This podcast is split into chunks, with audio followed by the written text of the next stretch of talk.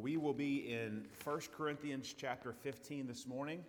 Um, as we've been going through this year, we've been going through and looking at different chapters in the Bible, uh, different chapters in the Bible that, uh, that people voted on as far as their favorite uh, chapter in the Bible, and we've been going through that. As I mentioned a couple of weeks ago, we've had a, a couple of special Sundays, missions conference, those types of things where we were not able to get together. And then also, we had um, a couple of weeks where I was unavailable. So we are off track a little bit. So if you have your list of all the chapters we're going to go through, uh, this week was supposed to be uh, Romans chapter number 15. Uh, I'm sorry, 13. We're going to be in 1 Corinthians chapter 15 this morning. We'll probably have to skip a couple other ones to make sure we, that we can um, end on time and on track for the end of the year. But this morning we'll be looking at 1 Corinthians chapter 15.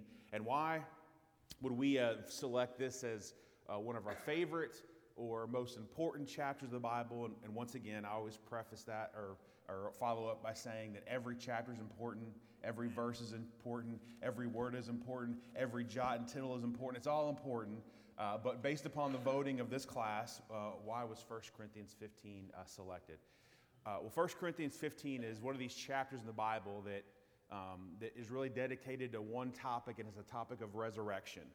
And Paul kind of sums it up like this He says, Listen, uh, if we are not raised from the dead, then we are of all men most miserable. Um, and Paul didn't pull any punches. He's saying, Listen, if the truth of, the resurrection is not real, if Jesus Christ did not uh, raise from the dead, if you and I don't have the hope of resurrection, then what is all this about? What's the point? Why are we doing this? Why are we coming to church on Sunday mornings? And why do we invest time and energy and resources and, and, and, and forsake or give up things that some people consider pleasurable out in the world? Why do we do all that if it's not true? And Paul says that it, if it's not true, um, that, we're, that we, we're, we're hopeless.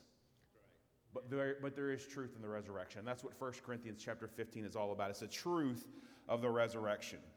And we'll uh, begin reading here in verses 1 through uh, the first several verses here uh, Paul begins to uh, discuss this topic of resurrection, but he begins that discussion with the gospel. he says here in verses 1 through 7, he says, Moreover, brethren, I have declared unto you the gospel. And we use that word gospel, um, it's almost exclusively used in religious um, um, dialogue today. But back in these days, the gospel was just a, a, a word you'd use every day. It just meant good news. Now, now, we, now we've taken it uh, for good reason. There's no better news than the resurrection of Jesus Christ. But whenever Paul, uh, or whenever Paul says the gospel, um, he, he's talking about, he's not, he's not specifically about, you know, the way that we use gospel, although that's certainly contained with that. He's just saying, hey, I got good news for you. And what's that good news? That there's a resurrection. He said, More, brethren, I declare to you the gospel, which I preached unto you, which also ye have received, and wherein you stand. And boy, isn't that important? There's a lot of people that have heard the gospel They've been exposed to the gospel, but they've never received or they don't stand in it today. They're standing in a lot of other things, but it's not the gospel. There's a lot of people that are standing in their performance on I'm going to be a good person, and at the end of my life, my good deeds will, will, outweigh my bad deeds, and then God will declare me good and I'll get to go to heaven. That's how some people stand in their salvation. Some people stand in their religion. They do religious ordinances. They've been baptized. They take the Lord's Supper. They join together with corporate worship. They sing songs. They tithe. They do religious things, and that's where they stand. There's some people that stand in other religions. Uh, they, they believe in false gods, false idols, and that's what they stand in. But Paul commended them because he said, You've not just received it, you stand in the gospel. Now, let me remind you about this church. This was not a perfect church. The church of Corinth had a lot of issues, they had a lot of sin going on. But there's one thing they did, and that was they proclaimed the gospel. And what a, what a testimony to have. Now, certainly they weren't a perfect church. There is no perfect church. If you find the perfect church, don't join it because you'll ruin it. Yeah, amen. But this was a church that stood in the gospel.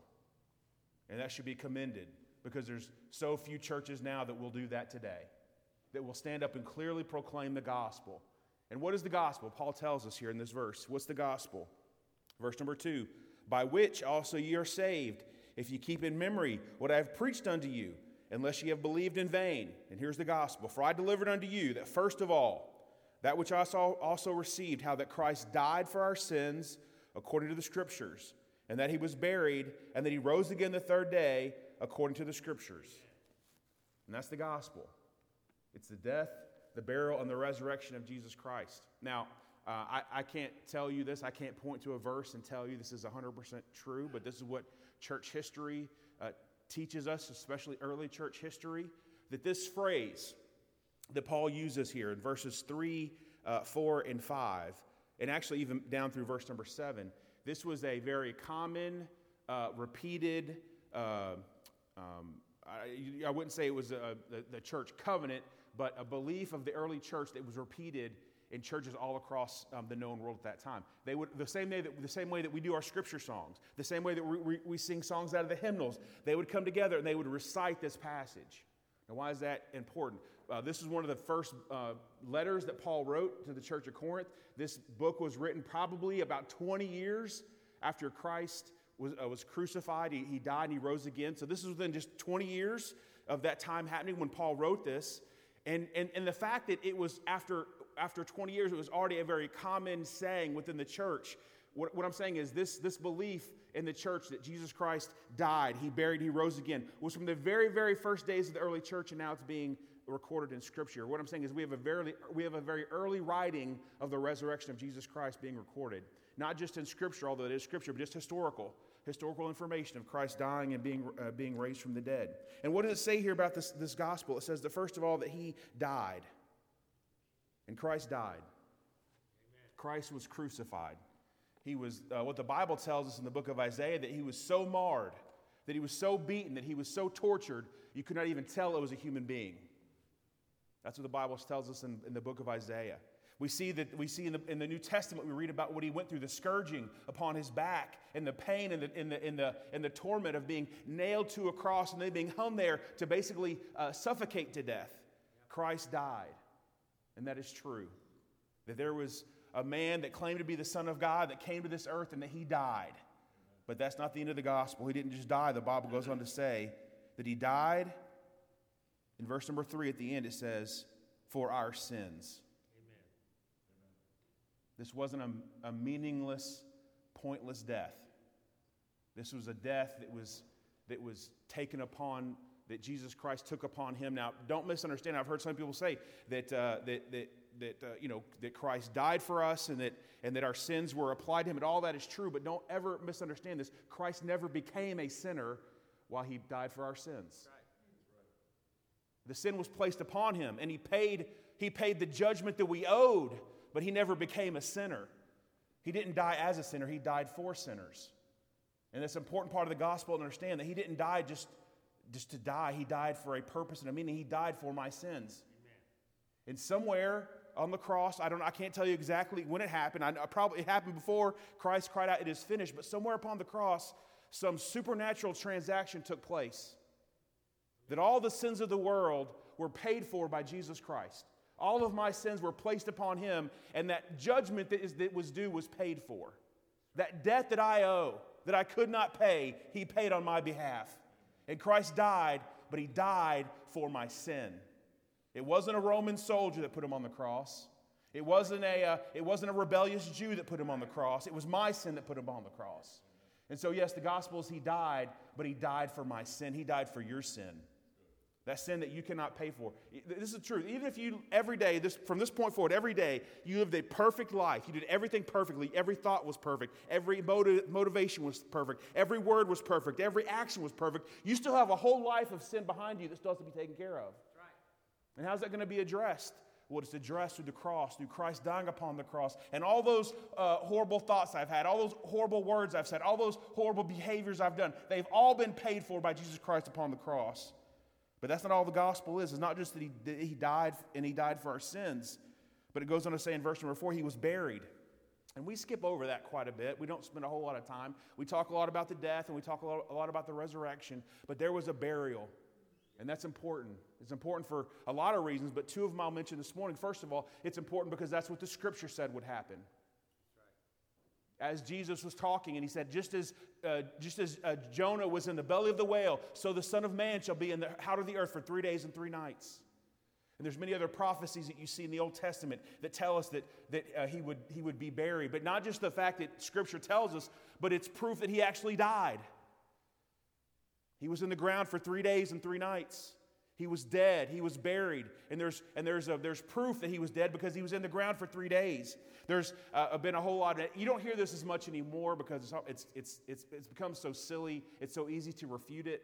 Um, but, but back, especially like in the 50s and 60s and 70s, there was a lot of teaching that, you know, Jesus, he didn't actually die. They called it, he swooned. He just passed out. He got to the verge of death, but he didn't actually die. And so whenever he came out of the grave, people he, he thought he rose from the dead, but he really actually never died. That's, as some people would say that. Um, obviously, people that don't believe the Bible, people that, are, that, that, that, have, that have a bias, the people that are trying to refute what the Bible says, that's, that's what they would say. But just think about that for a moment. Does that make any sense at all? If you're a disciple and, uh, and you saw Jesus, and let's just say that's what happened, that he swooned for three days and three nights, and he somehow survived through, through some of the most inhumane tortures that, per, that people can go through. He can, resur- he can uh, show back up, uh, although he didn't die, uh, but just think about the condition of his body. Uh, everything he went through. Do you think there'd be 12 disciples saying, let's go, Jesus. That's amazing. Look how, look how great you're doing. Let's go, let's go charge uh, hell with a water gun. Look how great you're, look the, the shape you're in. Let's go. I mean, obviously they would see that he was, he was, he needed health and uh, medical attention. They could see that he had gone through extreme uh, torture. They, they, wouldn't be standing up on the day of Pentecost preaching and proclaiming that he rose from the dead without any, uh, without any, uh, without suffering any kind of physical harm. Uh, they would have, they would have been concerned about their friend who had come from the, the, the threshold of death itself. See, Jesus died. And whenever he appeared back before these disciples, it had such an impact on these men. It changed their entire life. I mean, if you, this is a story of Paul, a man that went from seeking to try and destroy the church and fight the church, and even got to the point he'd actually help participate in people being killed that were Christians. He turned from that person to someone that actually built the church up. Now, how can that happen? He saw a resurrected Christ because the resurrection was true, because you will be raised from the dead one day, and because you have that promise, Paul was able to forsake all and follow Jesus Christ. You see, he starts with the gospel. He tells them that the gospel is the death, the burial, burial in verse number four, and that he rose again the third day according to the scriptures. The proof of his resurrection is in salvation. If you want to know, did Jesus Christ really raise from the dead? Um, you know, there, there are, uh, you know, we, and I, I love the song that we sing a song, you know, I can't remember the name of it, uh, the name of the song, but there's a phrase in it that says, You ask me how I know he lives. And what's the answer? I love the song, but he says, I know because he lives within my heart. And boy, there's a, a great there's a great peace and, com- and confidence in, in those moments whenever you feel saved, but sometimes I don't feel saved. There's some days I don't feel Christ within my heart. And if my salvation is based upon how I feel in my heart, I'm in trouble because some days I'll be saved and some days I won't. This is what I can base my salvation upon the historical truth that a man named Jesus Christ came to this earth. He claimed to be God, he performed miracles. He was crucified. He was buried for three days. He rose again. The people that saw him in his resurrected body completely changed their life, completely changed the world. And today we have recorded scripture that is exactly what happened. And I can have confidence because it's a historical fact. And the, and the cherry on top is sometimes I feel saved too. But my salvation is not based upon my feelings.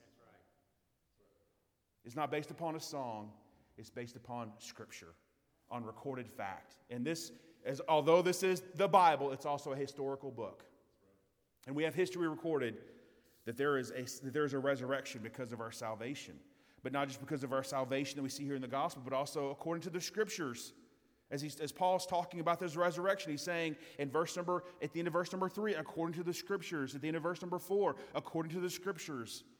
You see that there was proof that this is exactly what was foretold. This was what the prophecy was that the Messiah would come, uh, well, as a humble, as a humble, so he'd come in on a donkey on the cult of an ass, the Bible says. This was not somebody coming in, uh, bringing in a revolution to overthrow Rome. No, this was a, a, kingdom of God that was being brought in. And there was, a, there was a, uh, a prophecy in the Old Testament that that's the way that he would come according to the scriptures. And the resurrection is true because of not just because of our salvation, but because of the scriptures. We also see that Paul, speaking to this church in Corinth, he gives them many people that they can go ask and say, if you don't believe me, go ask them he says, talking about seeing a resurrected Christ, verse number five, and that he was seen of Cephas, talking about Peter, then of the twelve. After that, he was seen of about 500 brethren at once, of whom the greater part remain unto this present, but some are fallen asleep. So Paul's saying, listen, there's a whole bunch of people that saw this. If you don't believe me, go ask them. They're still alive. You can ask them. If Paul was, if Paul was trying to mislead, if Paul was a charlatan, if, if Paul was lying to them, he wouldn't say that.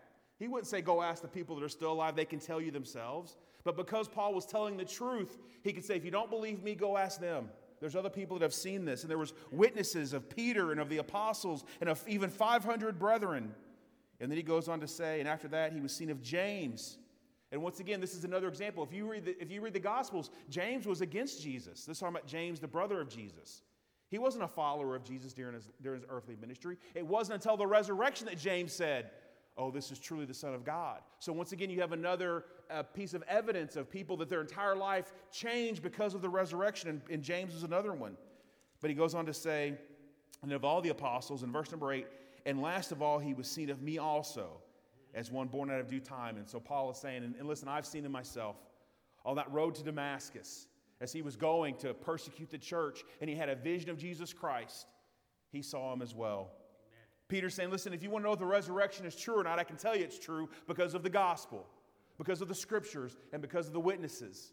But not just that, but Paul goes on to say in this chapter, he talks about not just are the dead, dead raised. And you have to understand, like Corinth was a Greek city. This was a, a, a society that, that they didn't believe in resurrection. They, they, they, they thought it was silly. Like they just thought when you die, you die and that was the end of your life. And matter of fact, whenever the Bible talks about uh, Paul going to, uh, to uh, Mars Hill, that they laughed, they scoffed at him because he said that there was a resurrection.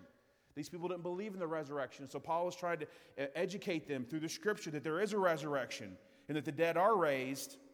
But also, he talks about, you know, when are the dead going to be raised? Not just, not just are, are they raised, are the dead raised from the dead, but when is that going to happen? And Paul gives some examples. He, he, in verses 20 and 23, he talks about first fruits. He says in verse number 20, But now is Christ arisen from the dead and become the firstfruits of them that are slept. In verse number 23, But every man in his own order, Christ the firstfruits, afterwards they that are Christ that is coming. So Paul is now talking about when's this going to happen? The people in this church are saying, Paul, is the resurrection true? Yeah, of course it's true. I'll give you some evidence. Well, when is it going to happen, Paul? And Paul says, Well, let me give you some examples. First of all, I'll give you an example of first fruits. Now, what was the first fruits? There was a, um, a celebration, an offering of the first fruits. And this is this time of year, actually, in the fall, they would, they would gather the first the first fruits of their harvest and they would give those to God. They would put them before God and they would hold them up and they would wave them up to God as a thanksgiving offering called the first fruits. But they didn't do all the harvest that way. They just did the first one that way. And what that was signaling is there's more to come. I've got this first fruit that I'm going to take and I'm going to lift it up and I'm going to thank God for this harvest because guess what? There's more on the way. This is just the first fruits. This is the very first taste. And what Paul is saying is yes, the resurrection is coming, and Jesus Christ is our first fruit.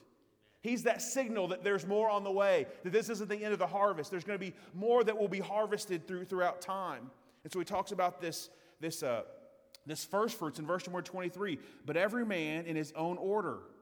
Christ the first fruits, afterwards they that are Christ that is coming. So now he's talking about the timing of when this will happen. In, in your order. When are you going to be raised from the dead? Whenever God says you're going to be raised from the dead. Yeah. That's whenever it will happen according to, your, according to his order. Christ first and all those that, that believe in him. So there's this, when is it going to happen? There's this thought of the first fruits. But not just that, uh, Paul gives another kind of illustration. He talks about Adam in verses 21 through 22. He says, uh, For since by man came death, by man came also the resurrection of the dead.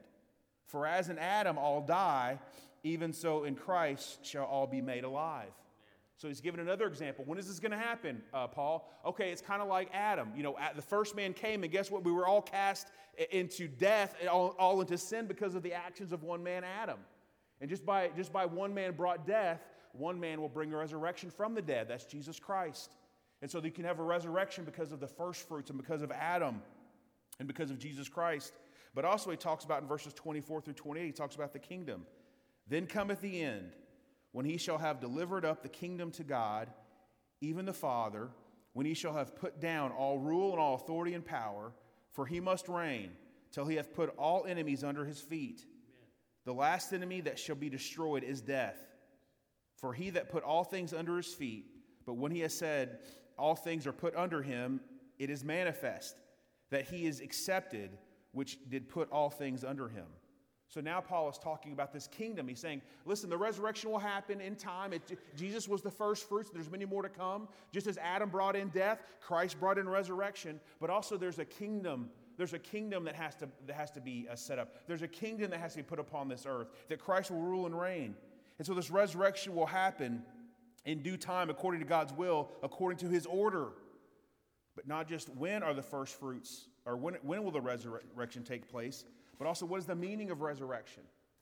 What's the meaning of this resurrection? Why, why did God decide to do it this way? In his, in his providence, in His knowledge, and His wisdom, why did God do things this way? Why the resurrection? First of all, the resurrection should inspire or motivate us to tell others about the gospel, that good news. In verse number 29, it says, What else shall they do which are baptized for the dead if the dead rise not at all? Why are they then baptized for the dead? What's Paul talking about? This kind of sounds strange. What's he talking about? Paul's saying, What's the point in us gathering together on Sunday to watch the dead be baptized? Yeah. What, what are we celebrating? They're still dead. If there is no resurrection, if the resurrection isn't true, if this is all just a fairy tale and there's no resurrection, why do we come and celebrate the dead? Well, we shouldn't. We should be celebrating those that are alive. And that's what baptism is it's a picture of the death, the burial, and the resurrection of Jesus Christ. And that whenever you are buried in likeness of his death and you're raised to walk in newness, newness of life, we're celebrating a new creature. We're celebrating a new Christian, a child of God. And so the resurrection should motivate us to see more people be saved and baptized. And so there's a, there's, a, there's a motivation for us as Christians to tell other people about the good news that there is life after this, that there is, that there is a day when God will set all things right He'll fix all those things that are broken in this world and fix all those things broken inside of me.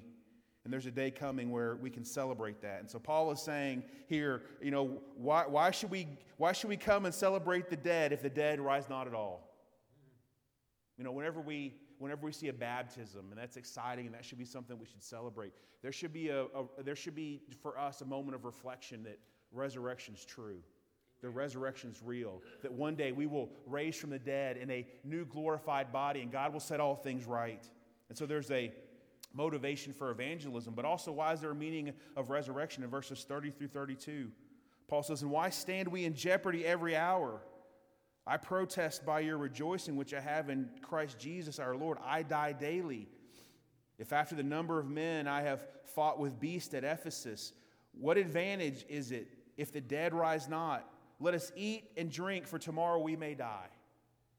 So, what's the other meaning or purpose of resurrection? Well, Paul is saying that it gives meaning to our suffering. It gives meaning to our suffering. Through the difficulties that we have in this life, the, the difficult trials, the difficult days, the difficult, difficult situations we go through, it can give meaning to our life that we have a resurrection one day, that all things are working together for good that we have a resurrection that we can look forward to. That, and Paul is saying here, listen, uh, you know, I, every day, he says in verse number 31, he's saying, every day I have to, I have to re, I have to recommit myself to Christ. Every day it has to be, I have to die. Every day I have to be crucified. Every day I have to, I have to crucify the flesh and I have to live for Christ. And all that has meaning because of the resurrection one day. All the sacrifice that I'm making, Paul speaking here, all the sacrifice that I'm making, being, being, uh, being in Ephesus, he even said he had to battle wild beast. And all the other things you've read about in other portions of Scripture where Paul talks about his shipwreck and the amount of times that he was stoned almost to the point of death, and all the times he was beaten, and all the times he was cast out of cities, and all the times that he was uh, treated un, un, uh, unkindly. Paul says it's okay because it all has meaning, because one day there's a resurrection. And the resurrection gives our suffering meaning in this life. The things that we have to sacrifice and give up. And the truth is, you don't sacrifice anything for God. God's, not been, God's been nothing but good to you. You've not given up anything to live for God. You've been the recipient of many blessings because you've lived for God. So don't misunderstand that. But when we go through difficult times, the resurrection give those, gives those things meaning. It's going to matter. It's going to matter that I've given up some things in this life to see the life to come, to make an investment in the life to come. And so Paul says here that we have, we have a meaning in resurrection because of the suffering. But not just that, but in verses 33 through 34, he says, Be not deceived. Evil communications corrupt good manners. This, uh, this phrase is, is actually a very common phrase. You can find this recorded in a lot of Greek literature, the same phrase evil communications corrupt good manners. And what it's talking about is this it's talking about if you, your, your conversation, when the Bible uses the word conversation, it means your lifestyle. That's what it's talking about. When it talks about your, the way that you go about living your life. And what the Bible is saying is an evil lifestyle will corrupt good manners. Uh, you, can, you, can, you can be in church. You can, uh, you, can, you can be a part of the body of Christ. You can even be baptized. You can have all these things. But if you have sin within your life, if you have sin within your life, it will corrupt your good manners. Paul is talking about living a life separate from sin when he talks about evil communication. An evil lifestyle will corrupt good manners. And so Paul is saying the resurrection is a motivation for us to separate from sin to not be deceived. He says in verse number three, be not deceived. Don't be, don't think that you can live however you want and it'll be fine, you'll get away with it. Don't think that you can live an evil life and it's not going to have an impact on other parts of your life because evil communication or evil communication corrupt good manners. Verse number 34, awake to righteousness and sin not. For some have not the knowledge of God. I speak this to your shame. And Paul is saying, because we're going to be resurrected one day, we should separate from sin. And Paul even goes on to say, not, not in this particular passage, but in other passages, um, in the book of Romans, he says this. He says, I reckon myself dead to sin. I reckon myself dead to sin. Paul came to a point in his life where he said, uh, That part of me is dead. And I have to every day remind myself, every day, I reckon myself dead to sin. That that sin no longer has control over me. That sin can no longer ha- uh, overpower me. If it does, it's not God's fault, it's my fault. And so Paul is saying this resurrection should be a motivation for us to awake to righteousness and sin not. Awake to doing good deeds, doing good things. Not only is there meaning when it comes to evangelism or suffering and separation from sin, but also at the end of this chapter, in verses 49 through the end of the chapter, it tells us about the victory over death. Verse number 49 And as we have borne the image of the earthly, we shall also bear the image of the heavenly. Now, this I say, brother, uh, brethren, that flesh and blood cannot inherit the kingdom of God, neither doth corruption inherit incorruption. Behold, I show you a mystery. We shall not all sleep, but we shall all be changed in a moment, in the twinkling of an eye. At the last trump, for the trump shall sound, and the dead shall be raised incorruptible, and we shall be changed. For this corruptible must put on incorruption, and this mortal must put on immortality. So when this corruption, or the corrupt, uh, corruptible, shall have put on incorruption, and this mortal shall have put on immortality, then shall we be brought to pass the saying that is written Death is swallowed up in victory. O death, where is thy sting? O grave, where is thy victory? The sting of death is sin, and the strength of sin is of the law. But thanks be to God, which give us, give us, give us, I'm sorry, but thanks be to God, which giveth us the victory through Jesus Christ our Lord. And so finally, he says here, uh, talking about motivations for resurrection, is because it gives us victory over death. That there's coming a day for those that are saved that our corruptible and our mortal body will be done away with, and we'll, we will receive an incorruptible and immor, immor, immortal body that will not ever die, and we'll have victory over death. And that was purchased for us upon the cross by Jesus Christ. And Paul begins talking here in this in this chapter, he finishes up here. He says in verse number 55, O death, where is thy sting? O death, where is thy sting? For the Christian, the sting of death has been taken away. There is no sting. Now, we may, we may uh, mourn and we may grieve when we lose those that we love, but we don't mourn like those that have no hope.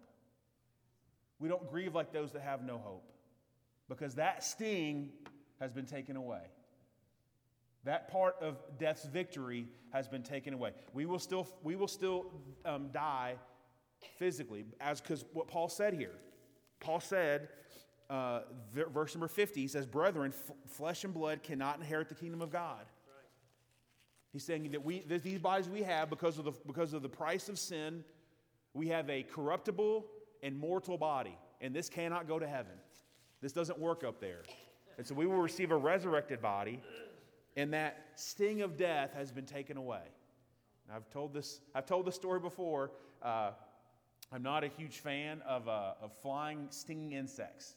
I can pretty much deal with anything else. I don't mind dogs, don't mind snakes, don't mind uh, insects that, that don't fly and sting. I pretty much deal with anything, but if it's a wasp, if it's a hornet, if it's a, if it's a, a bee, If it, any, anything like that, um, we, are going to have problems. I don't really like those kind of animals.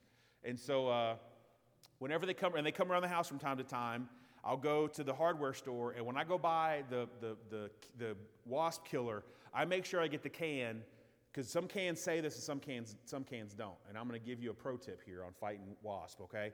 Whenever you go to buy that can of wasp spray, you want that can that says, do not use around, around power lines. That's the can you want.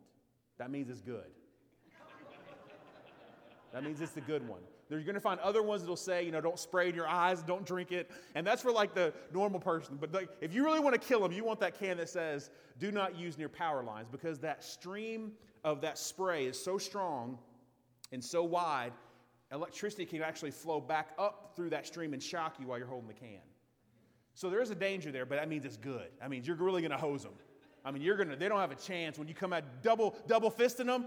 Because I, I, get two cans. I'm double fisting those jokers, just going both sides, just taking them out. Okay. Now, why why do I go to that extreme? I don't like to get stung. That's why. So I'll spend twenty five dollars to buy some stupid wasp spray because I don't want to get stung by a wasp. Here, here's what Paul was saying that, that Jesus came and he took that sting and he took it away. There's nothing to fear, there's nothing to worry about. And we may go through the valley of the shadow of death, but you don't go through the valley of death. You just go through the shadow. You just get, you just, you don't have that sting that's been taken away. And so we have victory over death because of what, because of what Christ has purchased for us on our behalf. That that death no longer has sting, that that grave no longer has victory, that that grave is not the end. That that grave is not the end. Uh, my, uh, you know, you, as many of you are aware, uh, it's coming up on two years now. My brother passed away, and went, I went back there recently and got to go, uh, got to the graveyard. And there's so many of our friends um, that are out there, but that's not the end. Right. I'm going to see my brother again one day. We're going to see our loved ones again one day because death did not get the victory.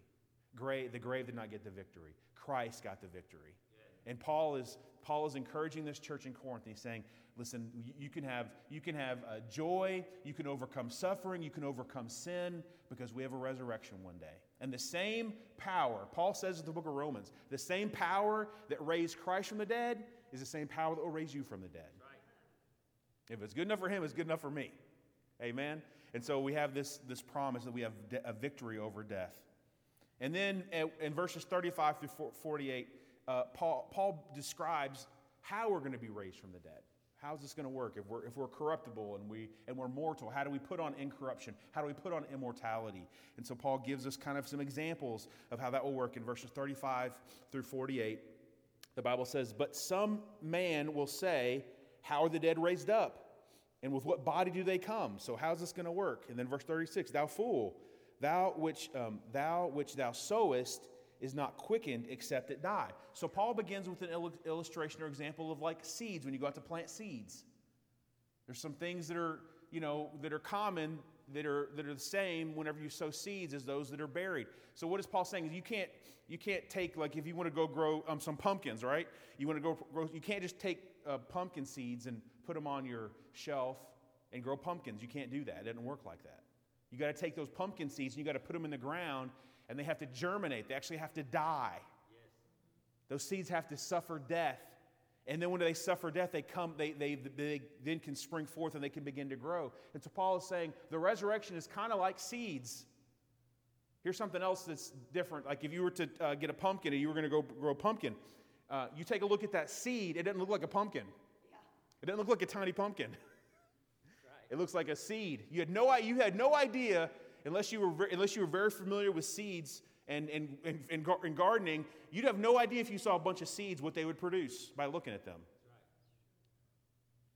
What I'm saying is, we, we have no idea what we're going to look like in eternity, but it's not going to be like this. This is the seed. This is the old pod that has to die, and there's something better coming. I mean, uh, uh, I think sometimes Jess will, pl- she'll have some bulbs, some tulips and if you see those tulips, those bulbs, they look, tor- they look terrible. They look like, uh, uh, like dried up onions, yeah. is what they look like. But whenever you plant them in the ground and they grow up, they don't look like that anymore. They look beautiful. They're, the, the, the colors, the smells, it's amazing the difference between what a seed is and what it produces. And what Paul is saying is listen, you're nothing like what you're going to be. You're like a seed that's going to get planted. When it comes up, it's going to be completely different. The seeds are the same, but different. And that's what your resurrected body will be like. It'll be the same, but it's going to be different. It's going to be different. Not just does, does, he, does he talk about the seeds, uh, uh, these seeds, but he talks about there's going to be great. well, whenever you plant a pumpkin, uh, whenever you plant a pumpkin seed, how many pumpkin seeds do you get back? You get a lot. You get a lot. And so there again, Paul is using this illustration, this, this example that, uh, that we're going to be we're going to be buried, yes. Um, we'll be separated from this mortal body for a short period of time, but we'll, whenever, we're, whenever we are raised immortal with an incorruptible body, that we're going to, just like the seeds when they grow, it's going to be different. It's going to be better. It's going to be beautiful. But he doesn't just compare it to seeds, he compares it to uh, flesh, human beings. Uh, verse 38 But God giveth, giveth it a body as it hath pleased him, and every seed its own body. Verse 39 All flesh is not the same flesh, but there's one kind of flesh of men, another kind of beasts, another of fishes, another of birds. So here again, Paul is trying to make a distinction. He's saying, Look, we don't think it's, it's totally crazy that you can have different types of animals. We have fish, we have birds, we have mammals, we have reptiles, we have, we have amphibians. There's nothing uncommon. That's, that's nature itself. And that's just the way that heaven will be. It will be a different type of flesh, one that we don't know about right now, one that only Jesus Christ has right now that we're aware of. But there'll be another type of flesh that we don't know about that will be introduced to us when we come to heaven. And, and, and, Paul is saying, just like you have multiple types of flesh now, different types of animals, different types of beings, it'll be that way in heaven. This isn't, uh, this shouldn't shock us. This shouldn't be so totally crazy we can't understand it.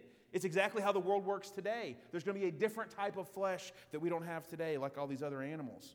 And then Paul goes on to describe it not just as comparing it to seeds or comparing it to different types of animals on this earth, but then he begins to compare it to even to heavenly bodies, talking about the stars and the moon and the sun in verses 40 and 41. There are also celestial bodies and bodies terrestrial. But the glory of the, of the celestial is one, and the glory of the terrestrial is another. There is one glory of the sun, and another glory of the moon, and another glory of the stars. For one star differeth from another star in glory. And so now Paul is saying that the resurrection is compared, this, this new body will be, we, will receive is just similar to the way that we have bodies down here on this earth and we have heavenly bodies. And they each, each have their own purpose and they each have their own uh, uh, design. They each have a different, unique uh, use for them. Uh, so, for example, in the stars in the sky at night, men would use those to navigate. They could help get you back on course. You would find your North Star. And even today, many times we talk about people finding their North Star, their purpose in life. And so we have these heavenly bodies that are used for that purpose. The sun is used to give us light, to give us energy, to grow the plants, to give, to give, us, uh, to give us power. The sun is there. The moon is there at night for the tides of the oceans. They all have a purpose and a, and a, and a, and a meaning for them. And Paul is saying that in our, in our glorified bodies, they'll also have a purpose. Amen. That there'll be a, a use for them, that there'll be, that there'll be a work to do that God has for us for those heavenly bodies. And bodies are each prepared for their position, for the position that they'll be in. And can I tell you that God is preparing a place in glory for us that Jesus talked about in John chapter number 14? And that in my Father's house are many mansions and he goes to prepare a place for us, and he's going to receive us unto himself, and he'll give us not just a, a heavenly place to stay, but a, an immortal, incorruptible body to have, and we'll have a purpose and a meaning. But God also has another place prepared. It's a place called hell, and it's for those people that do not receive and stand in the gospel. They stand in some words they said during a prayer. And there are many people that have made that mistake. They think because they came down to an altar and they said some words and they prayed a prayer that that's what their salvation is. And the truth is, what they have is they have put their faith in a prayer. Because when you ask them, Are you saved? they'll say, Well, I prayed a prayer. And your salvation is not based upon a prayer that you pray, it's based upon the person you put your faith in, Jesus Christ. And so, for those people that are saved, there's a, there's a glorified body, there's a heavenly place. But for those that have rejected Christ or they've been deceived, there's another place that God has prepared for them as well. Right. And there's a, there's a body prepared for those people, and there's a use prepared for those people. But that's not God's desire or God's will. Is, is, if, is people in, in, this, in, this, in, this, uh, in this chapter, people are questioning is this even real? Is this true? Is the resurrection a reality or is it just a fairy tale? And Paul goes back to them with the scripture, with the facts. And he tells them that, that Christ is our first fruit and that uh, the resurrection is, is to come and that God has a plan and that God has an incorruptible body prepared for all those people. And so, whenever we have doubts, our doubts should not be settled based upon our feelings. Our doubts should be settled upon the Word of God.